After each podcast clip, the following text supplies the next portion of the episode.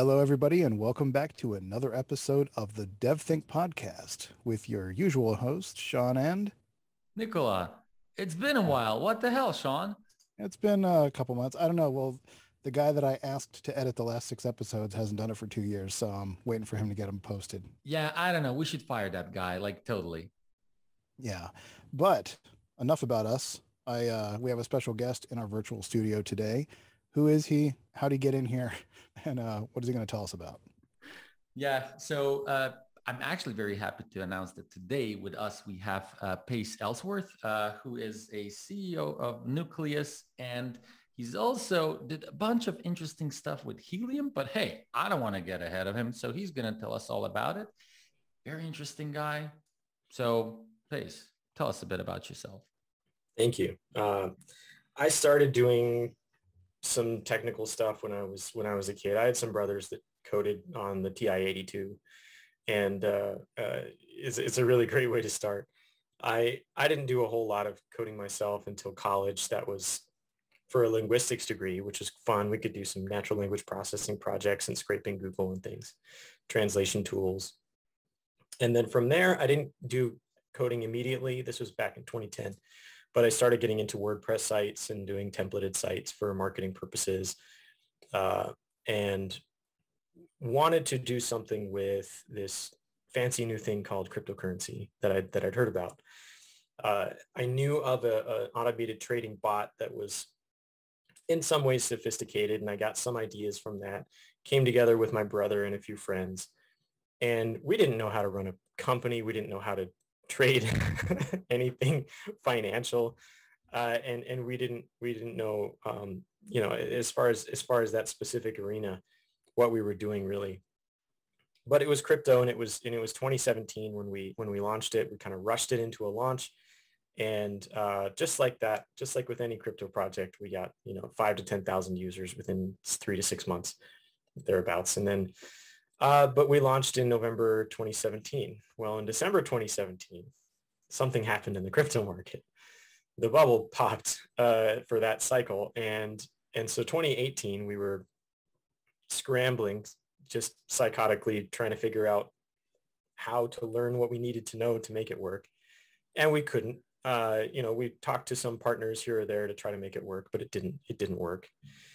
So we folded it we essentially we essentially paused it. We never we never said we stopped it or or, or, or you know sold it or anything like that or, or just closed it down.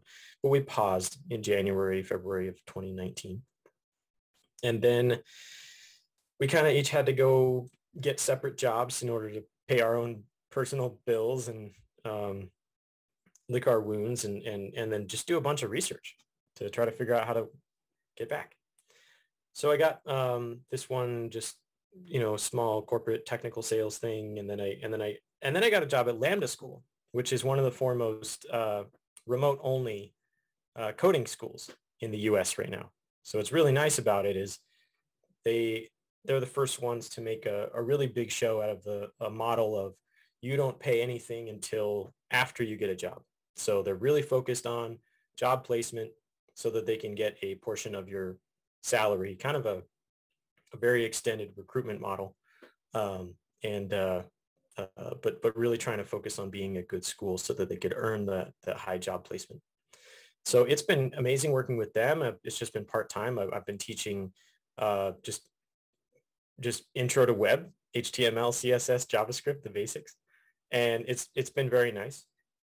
Shortly after I, I got that, uh, people started bombarding me on LinkedIn, right? So it's all kinds of recruiters and and uh, and other collaborators. And so I, I did get contacted by uh, you know uh, an offshore developer who was like, "Hey, I could work with you, and we could make something happen. We could we could build something. I, you could you could help me get the clients. You could work with the clients, and I could I could do some of the code."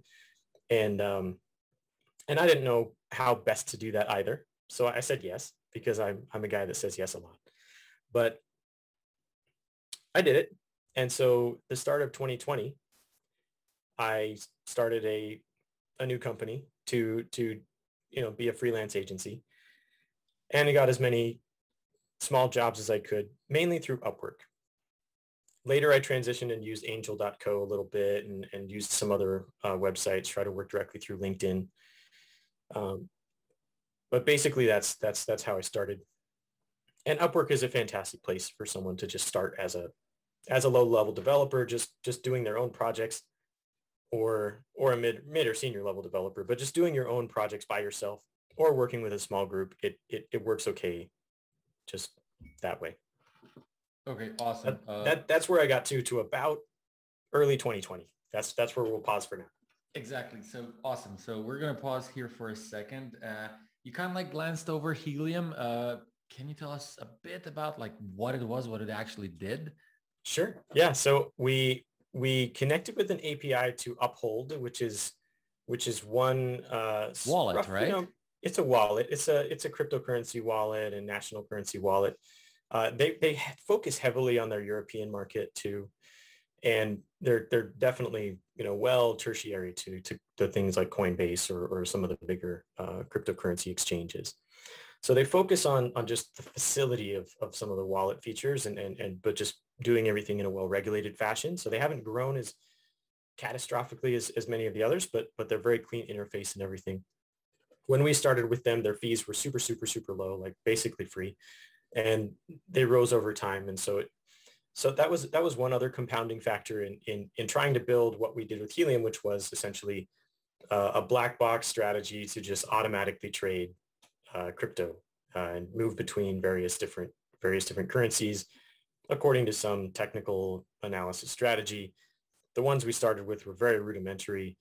We learned over time that we should have been more, you know, sophisticated with them, but it never got really good. So we didn't really solve the problem of of, of having a, a very profitable strategy. But and part of it was the environment of the crypto environment and the prices crashing in, in 2018.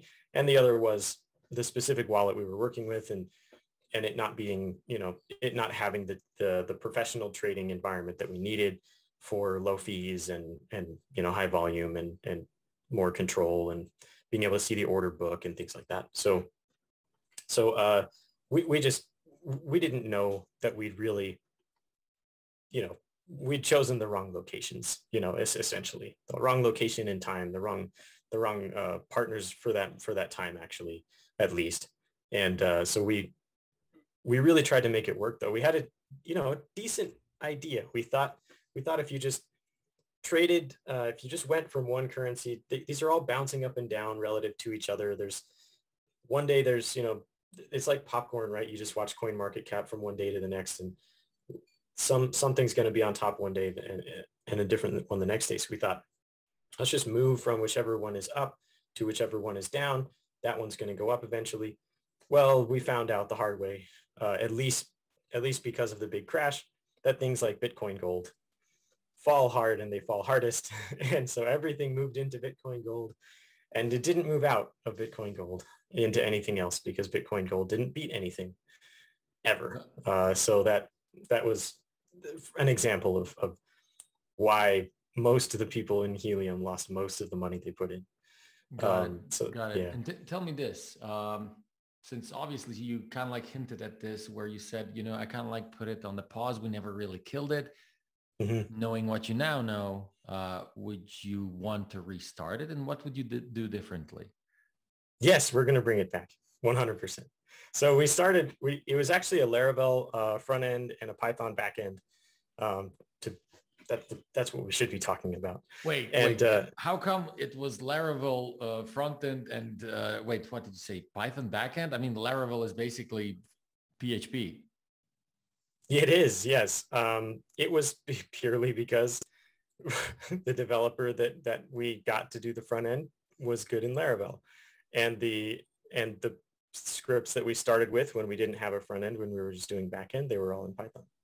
Cool. You see, So I it didn't just lo- kind of- I didn't lose my uh, sort of Yeah. uh, development. yeah we no it right? wasn't it wasn't master planned we didn't we didn't have we didn't put the design in first we didn't put the the, the business model together first it was it was very much kind of incidental to us wanting to make something you know which is a very much you know the goal of so many developers is just to want to build and sometimes it doesn't matter what or or you have a very strong goal of wanting to build something great, but so many developers are not, you know, the visionaries or the entrepreneurs or the managers that can make those things happen by thinking about what are the pitfalls and what are the problems, you know, with, with the, not just building a specific solution, but putting it out in the market and, and, and working with other people and getting a bunch of customers from a different bunch of different countries.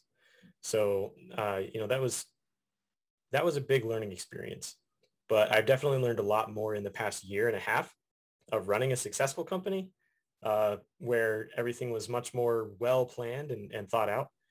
And the products, the, the projects that, uh, you know, the mostly freelance projects that I've been doing, um, I just, I take a very, you know, sound approach to them and make sure that, you know, it's, it's, the process is improving over time, obviously for, for how well we do proposals and contracts and, and uh, and follow up with our developers and, and, and, and deliver things to the client, get feedback, do do designs and and things. But what I would do differently this next time is is uh, plan out the the model and think of as many edge cases and difficulties in in how it would execute to you know how how executing the business model would work. Do the entire design in Figma for the marketing site the uh, the the app, whether it's a web app or strictly a, a mobile first or just straight to mobile native, and and then pick a stack and you know methodically for how how well it would work together.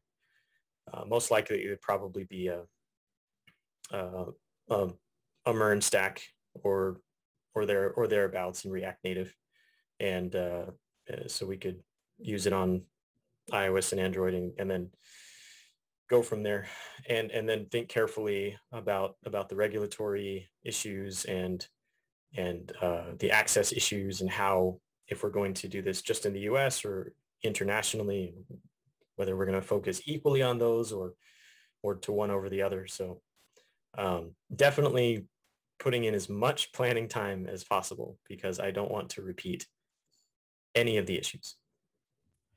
Uh, Sean, what's that good quote? Plans are useless. Planning is everything. Something along uh, those lines. I don't know. I like the one that, uh, what is it? A week of coding coding can change can save you an hour of thinking. Something like that. yes, yeah, something like that. Like a realization I had recently with with one of our newest hires who who is probably most like me and anyone that I've met so far, just like always trying to put, you know, getting jobs just to pay for other projects and things like that. Um, and, and just always, always coding, always wanting to do more. And we just realized that if we'd spent so much more time designing, just doing UX UI design, not development, then we'd be able to, you know, decide with the clients or, or internally how these projects are going to go. And and he told me, yeah, we put we spent two weeks of design on a project and then we built it in two days um, because at that point, what, what's what's the impediment? You don't you don't have to stop development and take it back, test it, and ask what's next. You know, because everything is is there beforehand. To use like a religious metaphor, it's it's created spiritually before it's created physically. Um, so that's that's that's one way to look at it. I forget who it was, but somebody I know and I were talking about coding recently, and they said that as a developer, we tend to, if we have an idea, we immediately start thinking, okay, what database am I, am I going to use? How am I going to code the back end? How's all this stuff going to work together? When what you should be doing is forgetting that you know anything about technology and trying to envision it from the user's perspective and see if you can, you know, that will ultimately dictate everything else. You don't have to spend a lot of time on that. Yeah. Yeah, for sure. Cool. Uh, Sean, do you maybe want to dig deeper into this crypto stuff or do we move on to the company side, which I'm interested in? Um, well, I have a couple notes here, but the, the main thing since you brought up the crypto part, Nicola, is uh, uh, Pace, are you familiar with Humble? And uh, what do you think about relaunching? You mean the Humble bundle of discounted video games? No, no, Humble, as in Humble Pay? No, uh, I I think I I think maybe that's crossed my radar, but no. Okay, they're they're basically um, successfully doing exactly what you were describing, buying and selling crypto automatically. So you can have a, a Coinbase or a Bittrex account and get the API key and give it to them. And then for $5 a month, they execute trades on your behalf. And it's HUMBL without a final. I see it. Okay. Humble Financial buying ETX on Coinbase Pro. Yeah. Yeah. So this is pretty much exactly what we were trying to do. Um, not a zero sum game though, by any means. Definitely not. One thing that we, another thing that we're looking at is working with a big data company, uh, specifically at, at, at some foundational types of signals uh, and using stocks as well. So um, we don't want to put all of our eggs just in, in the crypto basket, but the cool thing about the last three or four years is, is how much, how much the adoption at an industry level has is merging crypto with with traditional investments uh, already. So so this is this is very interesting though, and I think um, I think there there are eventually going to be some very good apps in that space, and I'd like to have one of them, uh, especially if it's something that that has a really good story behind it. Like, hey, we we failed, we came back, we're doing something much more radically transparent, altruistic this time and and solving all the issues we had before, solving regulatory and access issues and and uh, using using more symbols and, and better strategies, better technology. Um, and and so that's that's really that's really what I'd like to see. And I, and it, it it helps me a lot whenever I see companies doing it right um, and doing things right. It's like different companies are doing things well in different ways. Uh, but I'm really curious about, yeah, about this one and, and taking a look and Yeah, it's definitely um, here and it's going to continue to keep coming. And the big, I guess, huge shift in the industry is going to be when the big banks finally give in and start integrating crypto yeah, checking accounts and trading and wallets into their standard offerings. So, and that's coming. Companies are startups are working on that, but yeah, definitely there are a lot of like the the web banks, the small companies like Chime and and Mercury and things like that that are getting into that, and they have the they have the agility to to do that as long as they're you know their banking partners, the the foundational banks that they actually work through as um, you know that, that actually have the licenses and things approve of that type of a model, which I think I think there are enough people that are that have grown up grown up because you know with crypto it's been so long that uh, that are that are entering those positions of, of influence that I think it's going to happen fairly quickly or much more rapidly in the next few cycles. So in the next five to ten years. yeah, Amazing. so much red tape in any financial company that does uh, transfers across uh, national borders. Just even forgetting all regulations, just exchange rates alone Mhm. are nightmare. But I have one last thing. It's not exactly on the uh, crypto front, but uh, in, when you were beginning, you were talking about what you did. Uh, a lot of people, they're like, I'm a coder. I want to start something. And they don't really know exactly where to start. And the common wisdom is scratch your own itch. Find a problem that you're personally suffering from and do something. And if it's actually valuable, other people will be interested. But it kind of sounds like you did the opposite. You said, hey, look, this crypto thing is going to be hot. Why don't we ride that Yeah, and get I on? would I would I would say check check yourself on your idea first. Like you like you're saying, make sure it's something that's very useful for people in in improving upon some foundational need, you know, uh, or something very very applicable to not just their their whims or their or or their you know their interests, but but something something very useful. Okay. And then and then make sure you do it at the right time and with the right partners in the right place and make sure you're dotting your I's because you should work with people that build businesses, not just especially businesses in the space that you're trying to work in.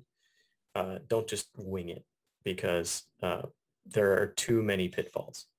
Yeah, most developers, uh, they have the skill to build an entire business entirely under their own blood, sweat, and tears, but very few of them can or know how to or want to know how to create a legal entity, register it, raise funding, do marketing, all that stuff. So, are you? Would you advise that kind of person to go to the business section of the bookstore, buy some books, and learn it, or find a partner that's already savvy in that who maybe doesn't have the technical chops, or what? I would find a partner. I would say doing something alone is very difficult. And I wouldn't assume, unless you already know it about yourself, that you're the kind of person that can be both a business owner and a manager and and a developer. And, you know, it's possible for people to do that, but obviously, you know, very little time passes between them building something useful and needing to have another, you know, a full team behind them in order to make it grow. So I would say, I would say having a partner, especially someone that you can see at nearly an equal footing, if not equal, then that that is extremely helpful. Excellent. Yeah. yeah. And also you don't burn out quite as quickly.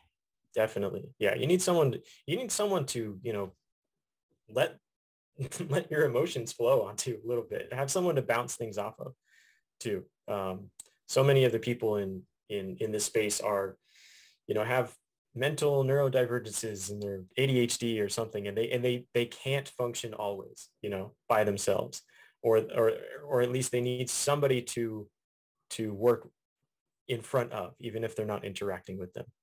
Um, yeah. So it's a it's it's a synergistic thing, definitely. And I would definitely find someone if you're trying to build a company or or build off of a single idea or just build an agency. I would work with someone else that has qualities that you don't.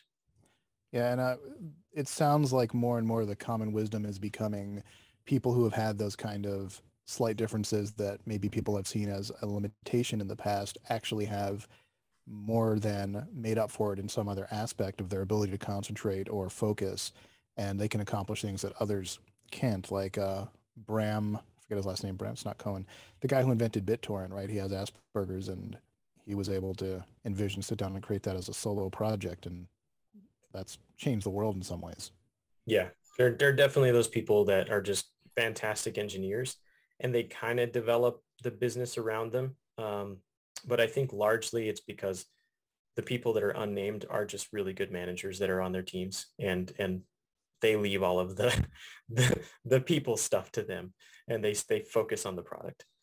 Um, yeah, when you work in a huge company as a developer, you kind of look around at all the people at the 17 pay levels above you going, what do they even do? You know, like right. I should be getting that money. But only until you get to that position and you realize, oh my God, I was so wrong.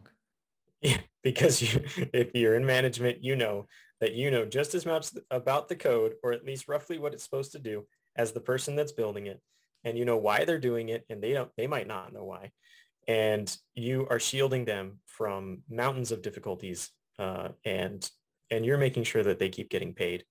Uh, I think people forget about that a lot, uh, about how many people are required at least at least temporarily until everything is automated uh, on the marketing side and the sales side and the financial side and the legal side and and all of that. Yeah, developers have no clue what managers shield them from. And I yeah. As a developer, I thought managers don't ever work. They just go to meetings. That's not the same as work.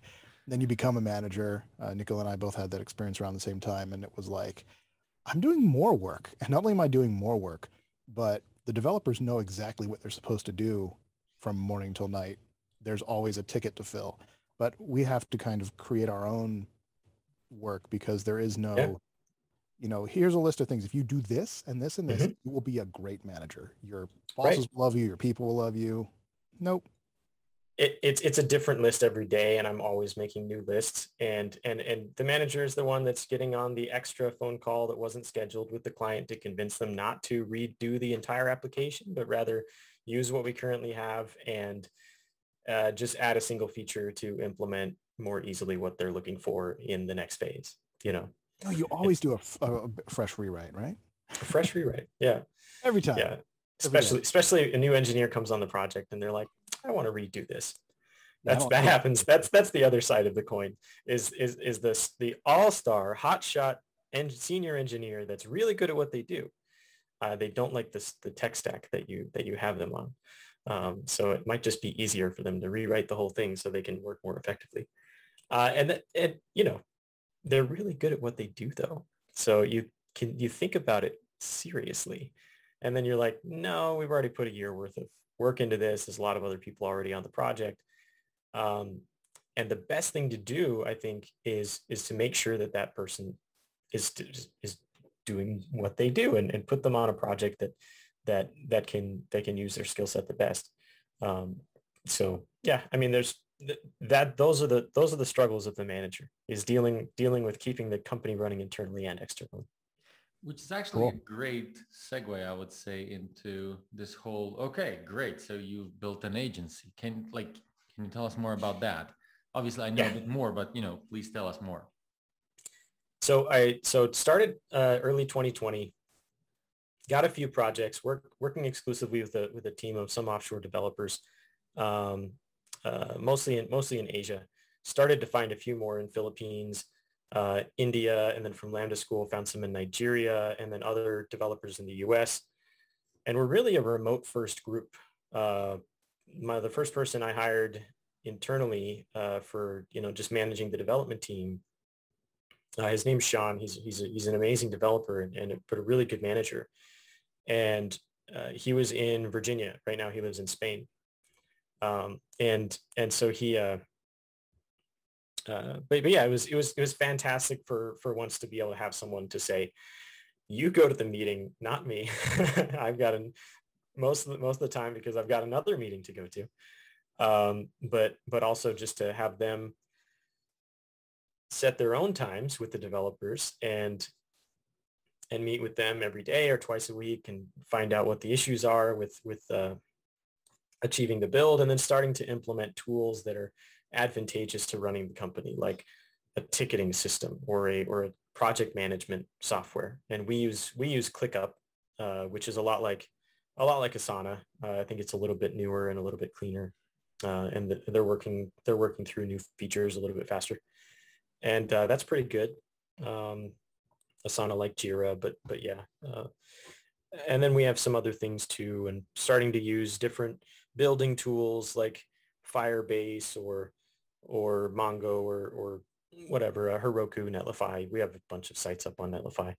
Um, and so yeah, I would say it just it, it grew really gradually up until we got one project a few months ago where we got a contract with a contractor of IMAX, the premier, um, you know, high-end theaters. And we got to build a promo for one of the recent movies that they that they had. Um, it was the Suicide Squad. It was uh, it was actually part of like an in theater experience for for people in the U.S. that saw the movie. Um, what changed what changed there for us is the understanding that one, we could get asked to do a project a month before the deadline and we could do it. And we could build something that was useful for tens of thousands of people uh, in that short of a time. The other was we got a big, we got a big payment from that.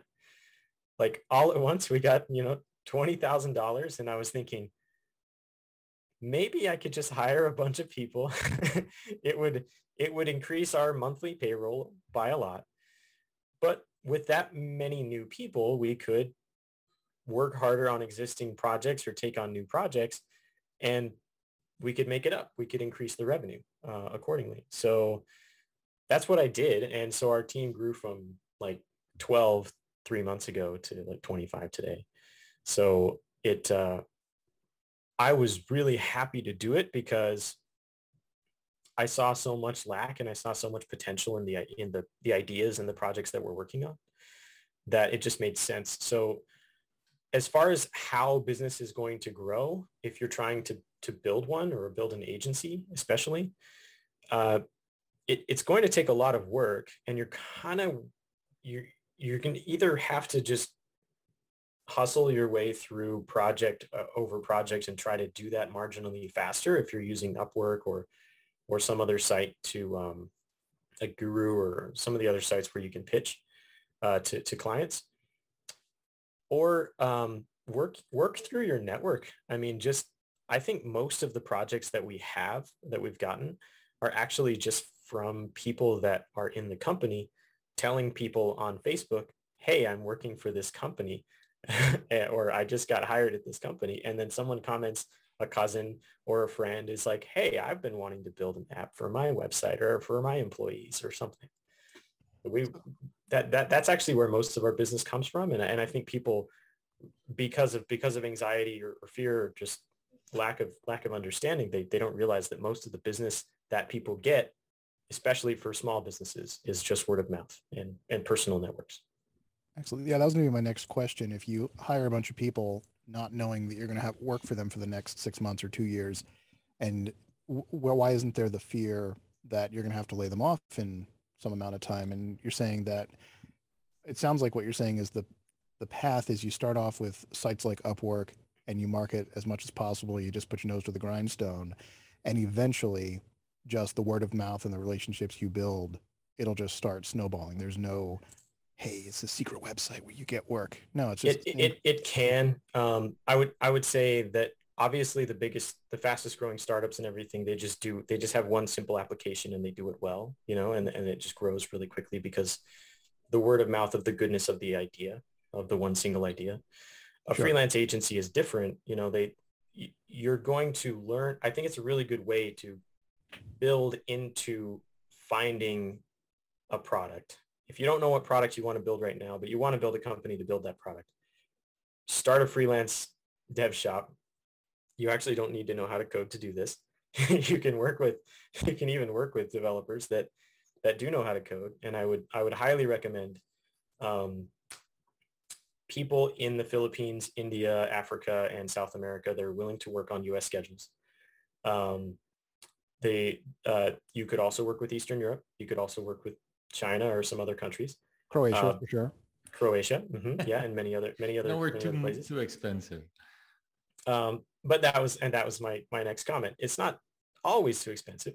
Definitely, there are people that are willing to work for less, and you'll find junior developers in the U.S. that are willing to work for 15 an hour um, you know, they're entry level developers, but uh, especially right out of school because they don't know any better. Uh, or they haven't ever had any better, uh, even though we're, you know, we're trying to get them to to the next level. But uh, but yeah, so I would say if you're if you're wanting to start something, just get as many projects as you can by by putting your your name out there, and you do need to have something of a, you know, you do need to be a little bit persuasive. You do need to be, you need to at least sound like you know what you're doing with clients. Uh, otherwise, you you won't get picked on Upwork. Um, and and uh, and so that it helps to either have the experience or or work closely with people that do uh, to to get to get those jobs. So here, but then eventually, eventually, you'll get ideas that you can turn into service businesses that that you can grow uh, and and make a positive change somewhere in the world because somebody needs what you have. Cool, yeah. got it. This actually makes sense. And uh, here's my question: way, way, way many years ago, I started on Upwork. It was not called Upwork then. It was called oDesk, by the way. Mm-hmm. Those of you that remember, right?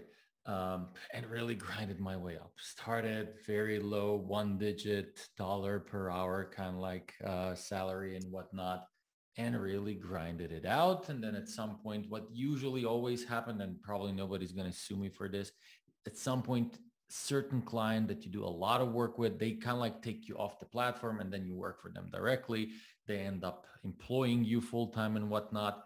But that's, you know, individual, individually, right? And I would even argue that today, as an individual developer, if you can't find work, then there's something honestly wrong, right? Just everybody's searching for developers, right? To touch on something that we also, um, as a side note, talk a lot about on this podcast, and it is it is not enough to be a very good developer, right? Sure, to get you through the door, but to keep you there and more importantly, to rise through the ranks, you're going to have to pick up a, another, not another, but a lot of other skills. Most notably, this thing called communication. You can be the best programmer ever, but if you can't communicate that to your manager, to your hey boss if like a ceo even if you will if you have the best idea ever you're not going to do well right? And then it's you're always going to be complaining about oh they didn't understand and this and that. No no no trust me it is you it is always you right? So there's that. Circling back here's my main question now and it is okay great so as an individual that's how you do it.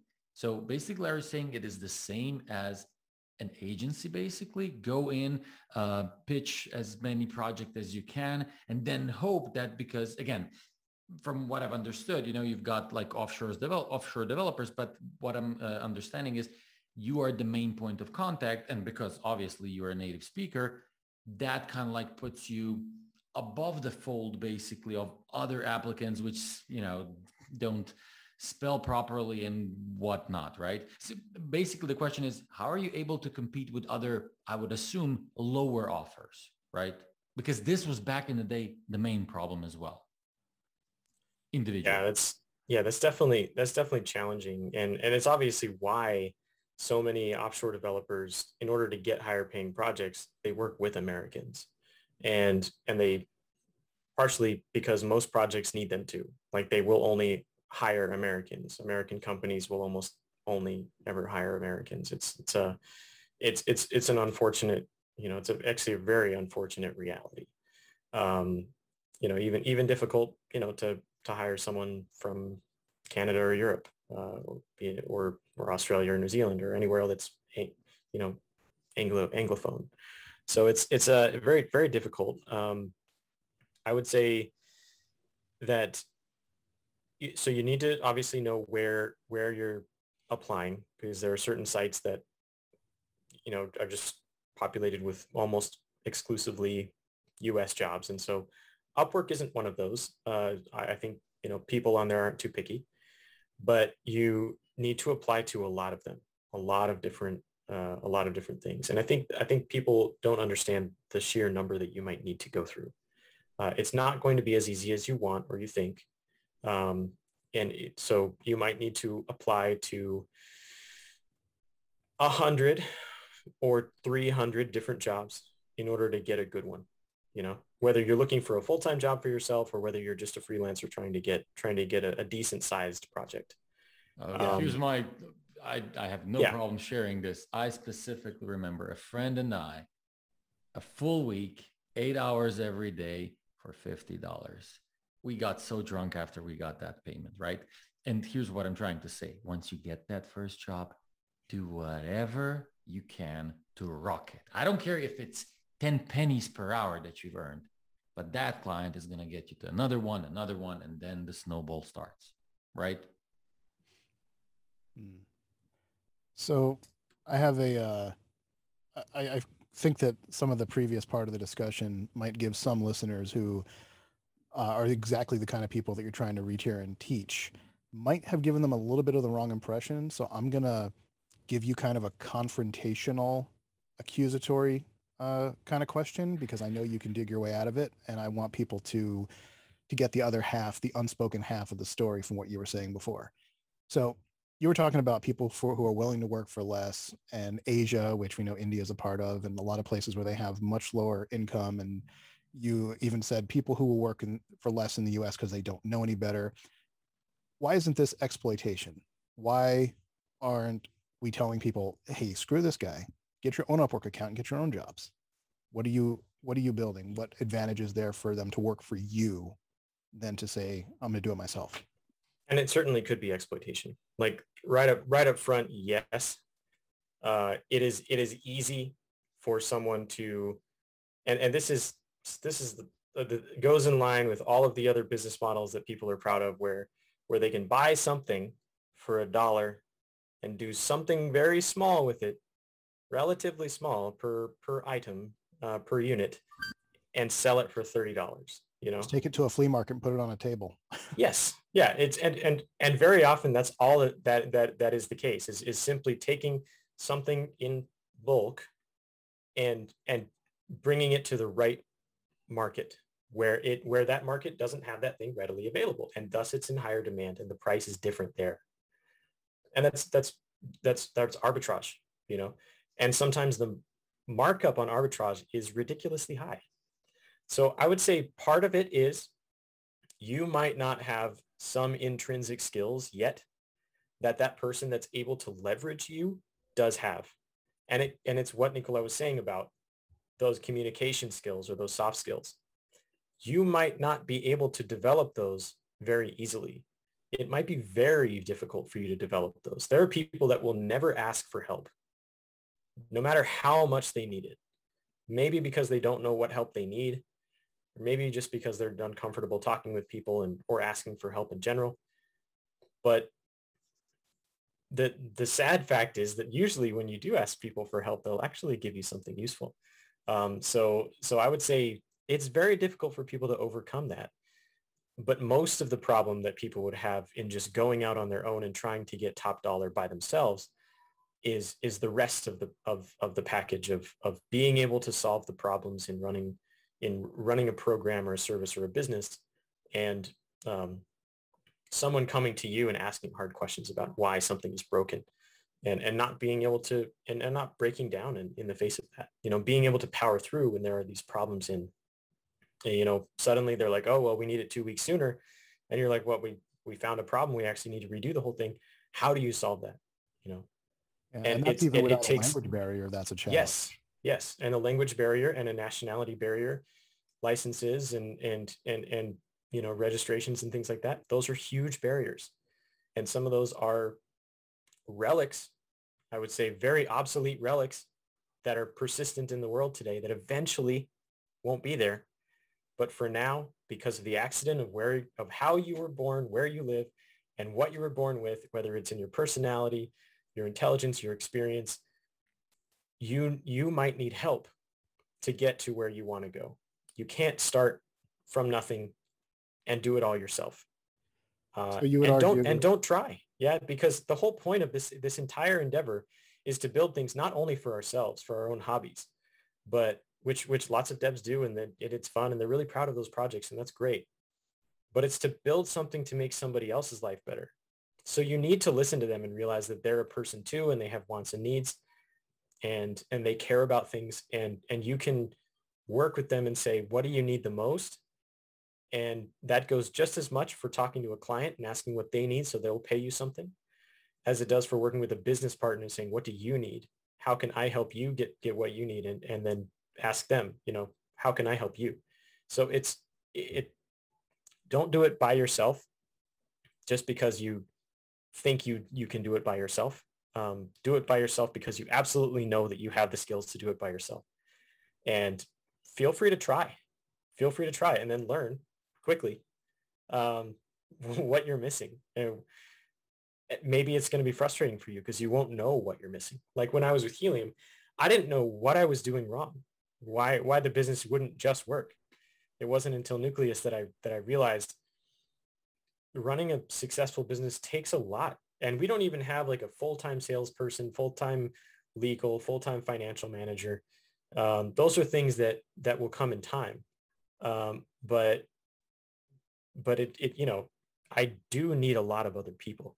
I can't do it all myself, especially if I have 20 projects. Right. So you would argue that you're actually elevating people by giving them this opportunity that they may not have yes. discovered the soft skills on their own, that sort of thing. Definitely, definitely. And and if you so like if I hire someone at seven dollars an hour or twelve dollars an hour and they prove that they can do something well, it's so easy for me to take, you know, the output that they're producing with me and with other people for a project that we're getting paid 80 an hour for.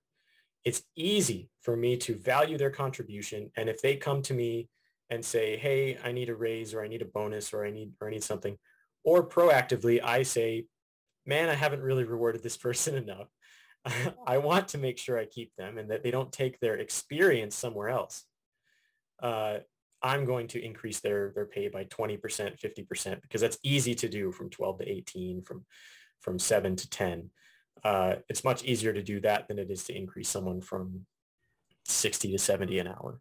Yeah. Uh, so and a couple more uh, pieces of that, which you you kind of said earlier, but it wasn't put in this context, which is one, if you're building a stable of people, you have a collection of skills where your company is greater than the sum of its parts, and each one of them gets to benefit from that. So that's also they can tackle jobs and maybe get a, a portion of the pay from a job they couldn't have gotten because they only had a third of the skill set. But because you're able to put that team together, you're able to make it happen. And then, as you also uh, said uh, outright before, you are doing freelance work now, yes, but you are going to create one or more products and you're going to have a company putting out that product and who are you going to hire right you're going to hire the yeah i mean it's it's systems it's it's all really just systems and connections like you could you could draw any number of analogies to a full stack you know you can't just have a backend uh, you can't you can't just have the engine of the car because you know you just have you could put three three engines in a car and if there's no transmission and no steering and wow. and stuff, then, then you're gonna have you're gonna have some trouble. Um, but uh, or, or, or could make it you could make it worse. Yeah, exactly. So so you you need to be well rounded. You know, if you're not the complete package yourself, if you can't do every, if you can't do all of one thing super well, uh, and that and that thing is what you want to do, then then you need to work with people to either to either complete you, to be the other puzzle pieces, or or you need to have them teach you so that you can you know you can be that good person and become that senior developer that everyone just knows can do anything um, if if if they're just pointed in the right direction. Cool. That's yeah, the biggest wanna... part I think is like just just getting instru- being able to take a, a small instruction and produce the end product without any further discussion is an intense amount of skill. Um, and, and it's very, it, it takes, it takes a long time to develop that, no matter who you are. Yeah. So I didn't want to take a, a half hour on this one point. I just wanted to make sure yeah. that and hear that and get turned off and go, oh, this guy's a jerk, you know? Yeah, no, no, thank you. Because it, it does take, it does take a lot to, to learn it. And, and, and for, for everybody's benefit, I went from like 15 an hour to well i'm making about 15 an hour too right now because i'm giving all of my money back to the business but um, i went from my own work working 15 an hour by myself to hiring 10 other people at 20 to 30 an hour uh, plus 10 other people at at you know 10 an hour or 10 to 15 an hour uh, in less than two years. So I think it's I think it's pretty valuable for people to understand that that that, that can happen too. And two years, it's like, you know, whatever, like that happens to startups every day, but that's how it happens. You have people that come from just out of school or just out of, you know, a part-time job to building something that works, but only because they did it with other people and only because they learned a lot along the way. Cool. cool. I'll summarize. It's an open market Un- until someone wants to buy something for the amount that you are offering. It's gonna work.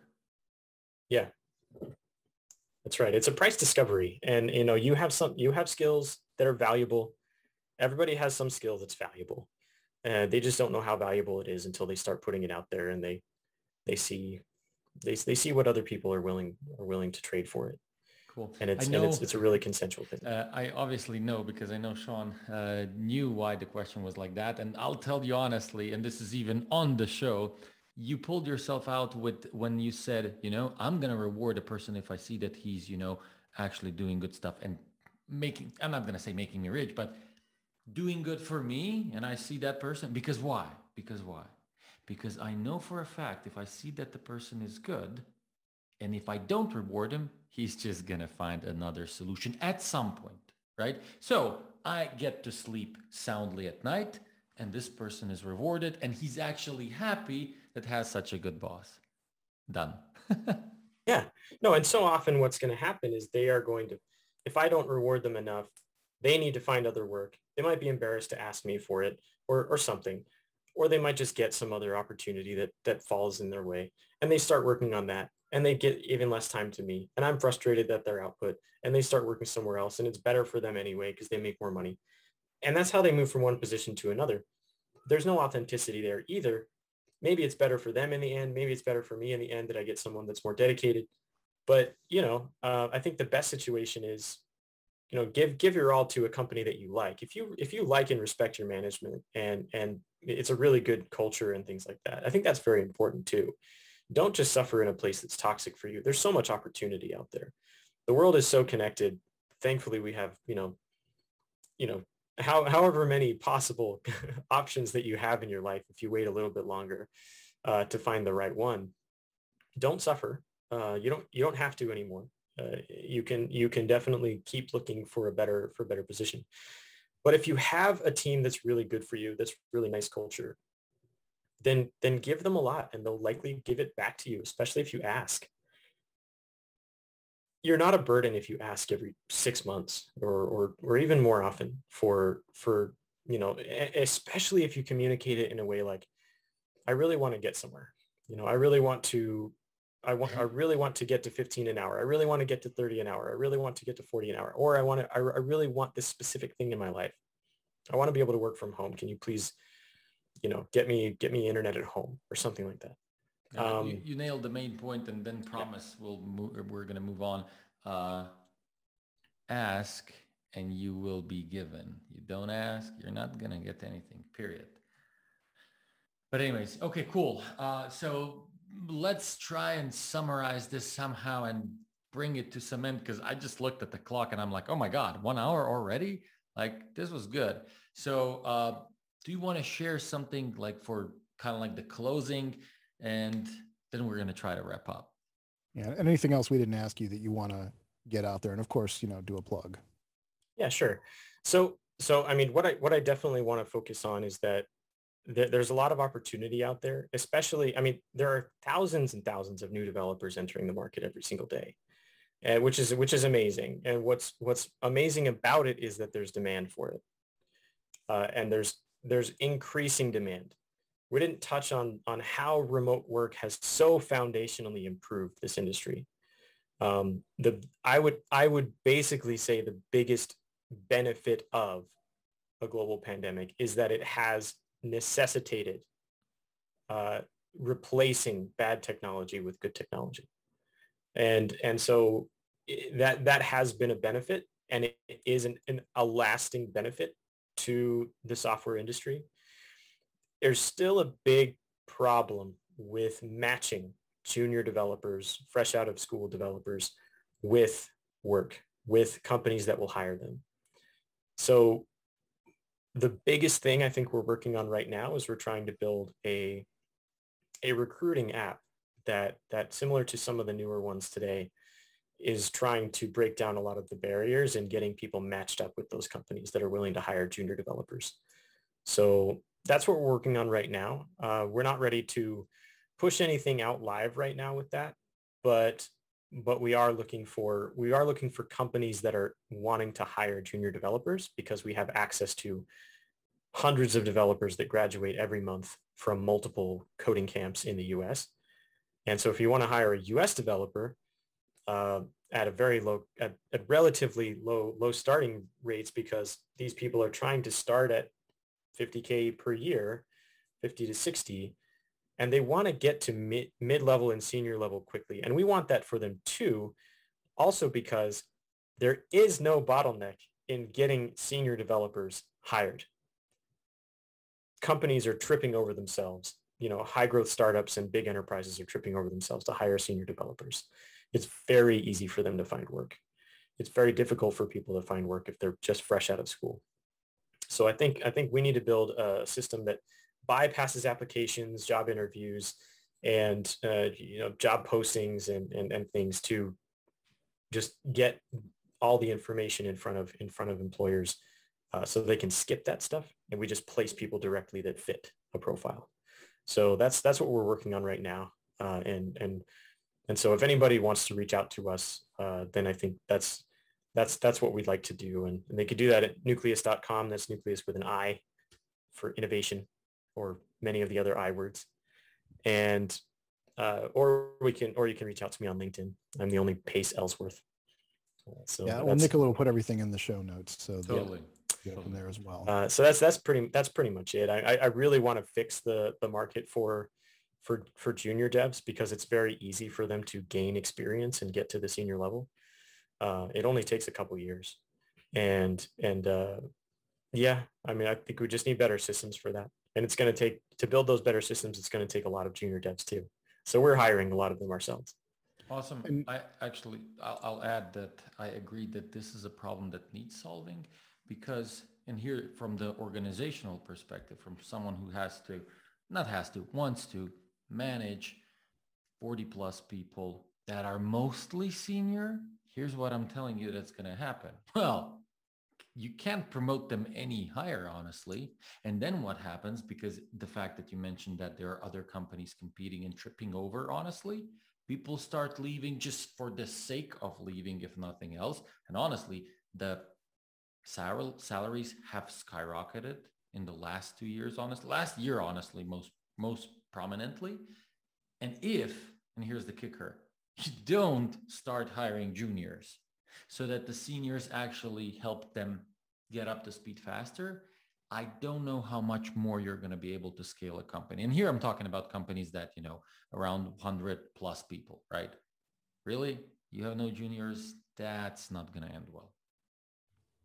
Yeah, and also you mentioned uh, like 500 times junior devs, junior devs. Uh, what about non-developers in this industry, such as front end, UI, UX, QA? Uh, are you looking for those type of people too? Should they get in touch? Yeah, yes, definitely. Um, it, so I, like I just said, re- recently realized that we need to be doing probably more UX and UI design than we do development because, uh, you know, more time spent on that because it really takes people that know how to craft a story in order to save the developer time. And it's, it's good economics for a company to do that. It's very wise to, especially if you're a startup that's trying to raise money, to just get a really good solid prototype out there. And there are some good tools like Figma that'll, that'll let you do it uh, with, with something of a clickable prototype. So it looks almost like it's a real app. Um, and then, yeah, so 100% UX, UI design, program management, team, you know, team leadership, marketing, and sales. Like those are all things that a, that a dev agency needs in addition to in addition to developers. So if you want to be in a tech career, but it but not but not strictly coding, uh, or that's just not your skill set or your or your expertise, or it doesn't fit your personality, you don't have to. There's so much that you could be doing in data science, data entry, design, and and uh, management and and everything else, marketing. Excellent. Cool. Got it. Awesome. This was a great talk, if I do say so myself. Thank you very much, Pace, for coming in on the show. Um, no problem. Thank you, Sean, for co-hosting, and peace out. See you next time, everybody.